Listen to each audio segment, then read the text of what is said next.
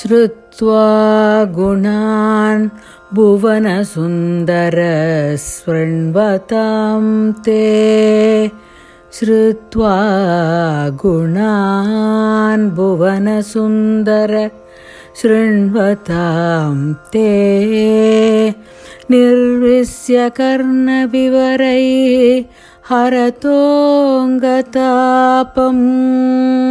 निर्विश्य कर्णविवरैः हरतोऽङ्गतापम्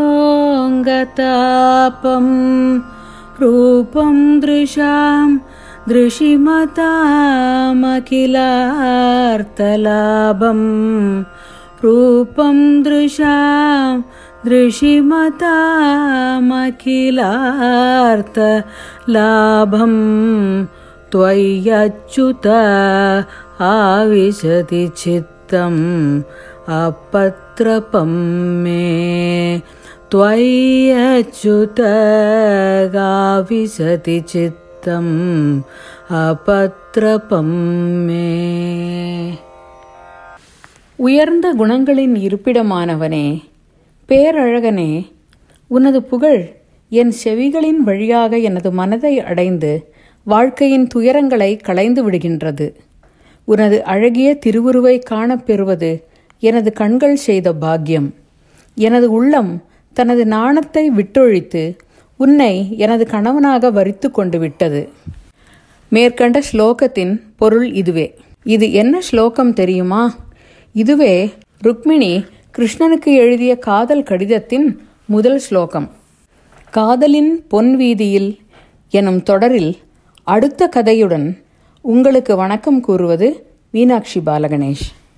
விதர்ப்ப நாட்டு மன்னனான பீஷ்மகனின் அருமை மகள் ருக்மிணி அழகிலும் அறிவிலும் சிறந்து விளங்கியவள்.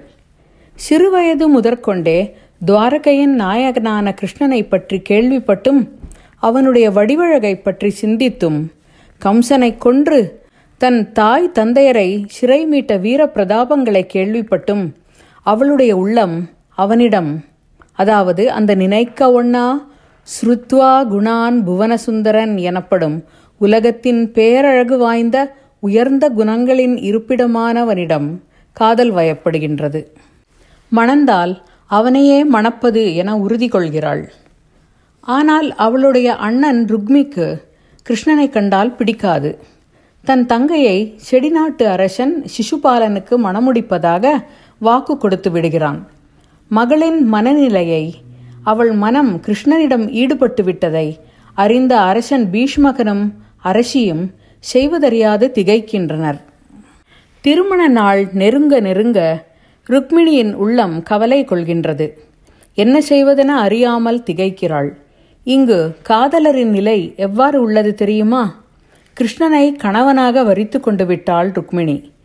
அவன் தன்பால் காதல் கொண்டுள்ளானா என்பது பற்றி அவளுக்கு தெரியாது. அவனுக்கும் அவள் உள்ளம் பற்றி தெளிவாக தெரியாத நிலை. அதாவது ஒரு பேதை பெண் தன்னிடம் காதல் கொண்டு உருகி நிற்கிறாள் என தெரியாது. அவ்வாறென நாம் கதை போக்குக்காக எண்ணிக்கொள்ள வேண்டும். எல்லாம் அறிந்த கிருஷ்ணன் அந்த இளம்பெண்ணின் உள்ளத்தைத்தான் அறிந்திருக்க மாட்டானா என்ன? காதலின் பொன்வீதியில் கிருஷ்ணனுடன் கைகோர்த்து உலா வர வேண்டுமானால் அரசிளங்குமரியான ருக்மிணி தனது புத்திசாலித்தனத்தை பயன்படுத்தி அவனுடன் வாழ்க்கையில் இணைவதற்கு ஒரு உபாயம் அல்லது வழியை கண்டுபிடிக்க வேண்டும். காதல் கொண்டால் மட்டுமே போதாது. அதில் வெற்றியடையும் வழிமுறைகளையும் கண்டறிய வேண்டும். வரும் சிக்கல்களை எதிர்கொள்ளும் துணிவும் உபாயங்களும் தேவை. இதில் இருவர் பங்கும் வேண்டும். அவள் அவனை நோக்கி ஒரு அடி எடுத்து வைத்தால் அவன் அவள் பக்கமாக இரண்டடி எடுத்து வைக்க வேண்டும். தமயந்தி போல இங்கும் காதல் வயப்பட்ட பெண்மையே இதற்கான வழிமுறைகளை சிந்தித்து பார்க்கின்றது. அவளுடைய அனுமதியின்றி அவள் உள்ளத்தை ஒருவராலும் அடிமை கொள்ள முடியாது. ஏழு ஸ்லோகங்களைக் கொண்ட ருக்மிணியின் இக்கடிதம் மிகவும் அழகானது தெளிவானது. ஆம் அவளுடைய மன உறுதியும் உள்ள தூய்மையும் தான் எடுத்த காரியத்தில் வெற்றி பெற வேண்டும் எனும் துடிப்பும் பளிச்சிடும் சிறு காவியம் அது. முதல் இரு ஸ்லோகங்களில் எதனால் தான் கிருஷ்ணனிடம் காதல் வயப்பட்டேன் என தெரிவிக்கிறாள். மானிடருள் சிங்கம் போன்ற உன்னை உயர்குடியில் பிறந்து குணத்திலும் அழகிலும் கல்வியிலும் சிறந்த எந்த பெண்தான் தன் கணவனாக வரித்து கொள்ள மாட்டாள்? என்கிறாள். நானும் அப்படிப்பட்ட ஒரு பெண். உன்னை என் கணவனாக உளமாற தேர்ந்தெடுத்து கொண்டு விட்டேன். என் உடலையும் உள்ளத்தையும் உன் திருவடிகளில் அர்ப்பணித்தேன். சிசுபாலன் என்னை சொந்தம் கொண்டாட அனுமதிக்காதே. அது சிங்கத்திற்கே உரிய அரச காணிக்கையை நரி திருடி கவர்ந்து கொண்டு போவது போலாகும் என்று மூன்றாவது ஸ்லோகத்தில் கூறுகிறாள். தன்மே பவான் கலு பிரதபதீர் அங்கஜாயாம் आत्मार्पितश्च भवतोऽत्र विभो विभोविदेहि महावीरभागो अविमर्शतु चैद्य महावीरभागो वीरबिमर्शतु चैद्य आराद्गो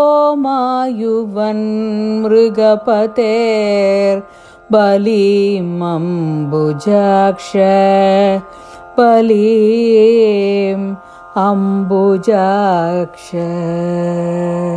இது எத்தனை அழகான உவமை தன் உள்ளம் கவர்ந்தவனை சிங்கத்திற்கும் மற்றவனை நரிக்கும் ஒப்பிடுகின்ற காதல் மனம் கொண்ட பெண்மையின் உறுதிப்பாடு நான் தான தர்மங்கள் ஏழை எளியவருக்கான உதவிகள் முதலிய புண்ணியம் மிகுந்த செயல்களை என் வாழ்நாளில் செய்திருப்பேன் என்றால் அதன் பயனாக நீ இங்கு வந்து உடனே எனது கரத்தை பற்ற வேண்டும். என் கரங்களை கொடியவனான சிசுபாலனின் கரங்கள் தொட்டு அசுத்தப்படுத்தலாகாது என்று அடுத்த ஸ்லோகத்தில் வேண்டிக் கொள்கிறாள். தன் காதலனான கிருஷ்ணனிடம் அவனுடைய வீரத்திலும் காதலிலும் மிகுந்த நம்பிக்கை வைத்திருப்பவள் ருக்மிணி. ஆகவே மேலும் அவனை அவனுடைய ஆண்மையை வீரத்தை தட்டி எழுப்பும் சொற்களை பொதிந்து கடிதத்தை தொடர்ந்து எழுதுகிறாள். எவராலும் வெல்ல முடியாத கிருஷ்ணா நீ நாளையே விதர்ப்ப தேசத்திற்கு யாரும் காணாமல் விரைந்து வா. வந்து சிசுபாலனையும் அவன் படைகளையும் வென்று என்னை ராட்சச முறையில் கவர்ந்து சென்று உன்னுடைய வெற்றிக்கு பரிசாக என்னை திருமணம் புரிந்து கொள்வாய் என்று கூறுகிறாள்.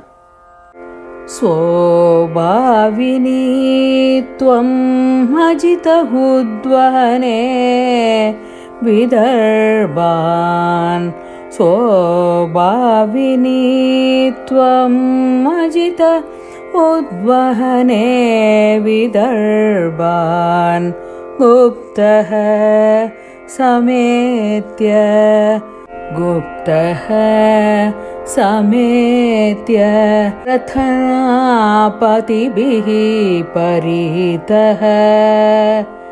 निर्मत्य चैद्या मगधेन्द्रबलं प्रसाह्य। आं राक्षसेन विधिनोद्वह मां राक्षसेन विधिनोद्वह வீரியசுல்கம். பின் சிறிது யோசிக்கிறாள் ருக்மிணி. விதர்ப்ப நாட்டிற்கு வா என்று கிருஷ்ணனிடம் சொல்லிவிட்டேன். நான் எவ்வாறு அந்தப்புறம் தோழியர் குழாம் இவற்றை கடந்து அவனை சென்று அடைவேன் என்று யோசனை செய்கிறாள். தன்னுடைய மகிழ்ச்சிக்காக தனது சுற்றத்தார் உறவினர் யாரும் துன்பப்படக்கூடாது என்று எண்ணும் உயர்ந்த உள்ளம் கொண்டவள் அவள். சிந்தித்த போது ஒரு சிறந்த வழி புறப்படுகிறது. அதனை அடுத்த ஸ்லோகமாக கூறுகிறாள். எவ்வாறு அரச மாளிகைக்குள் நுழைந்து என்னை சேர்ந்த மற்றவர்களின் உயிர்களுக்கு ஆபத்து வராமல் என்னை கவர்ந்து செல்லலாம் என்றால் நான் கூறுவதை கேள். எங்கள் அரச குல வழக்கப்படி திருமணத்திற்கு முன்பு மணப்பெண் எங்களது குலதெய்வமாகிய கிரிஜா எனப்படும் துர்க்கையின் ஆலயத்திற்கு சென்று வழிபடுவது சம்பிரதாயம். அப்போது அங்கு நீ ரதத்துடன் காத்திருந்தால் நான் ஓடி வந்து உன்னுடன் சேர்ந்து கொள்வேன். இத்தனை துணிவுடன் வழிமுறைகளை எல்லாம் கூறி கடிதம் எழுதிவிட்டாள் அரசமகள் ருக்மிணி. கடைசியாக திரும்பவும் அவநம்பிக்கை மெல்ல மெல்ல எட்டி பார்க்கிறது. இவ்வளவு எல்லாம் கூறியும் அந்த மாய கிருஷ்ணன் வராவிட்டால் என்ன செய்வது? நான் தான் அவனிடம் உள்ளத்தை பறிகொடுத்து விட்டேன். அவனுக்கு என்னிடம் அன்பு உள்ளதோ இல்லையோ என்று அறிய மாட்டேனே. ஆனால் எப்படிப்பட்ட நிலையிலும் கிருஷ்ணன் வராவிட்டாலும் கூட சிசுபாலனை மணந்து கொள்வதென்பது மனதாலும் எண்ணி பார்க்க இயலாத ஒன்று என்றெல்லாம் தனக்குத்தானே கூறிக்கொள்கிறாள். இதுவரை துணிவுடன் திட்டங்கள் தீட்டிய அவளுடைய உள்ளம் கசிந்து உடைந்து போகின்றாள். காதல் கொண்ட மாயவனின் மீது தனது கடைசி ஆயுதத்தினையும் பிரயோகித்து எழுதுகிறாள். இத்தனை உயர்வானவனான உன்னிடம் நான் பூரண சரணாகதி அடைந்து விட்டேன் கிருஷ்ணா. என் வாழ்வும் தாழ்வும் உன் கையில்தான் நீ வராவிட்டால் என்ன செய்வது என்பதையும் நான் தீர்மானித்துக் கொண்டு விட்டேன் என்று மனத்தில் எண்ணிக்கொண்டு முடிவாக ஏழாவது ஸ்லோகத்தை எழுதுகிறாள்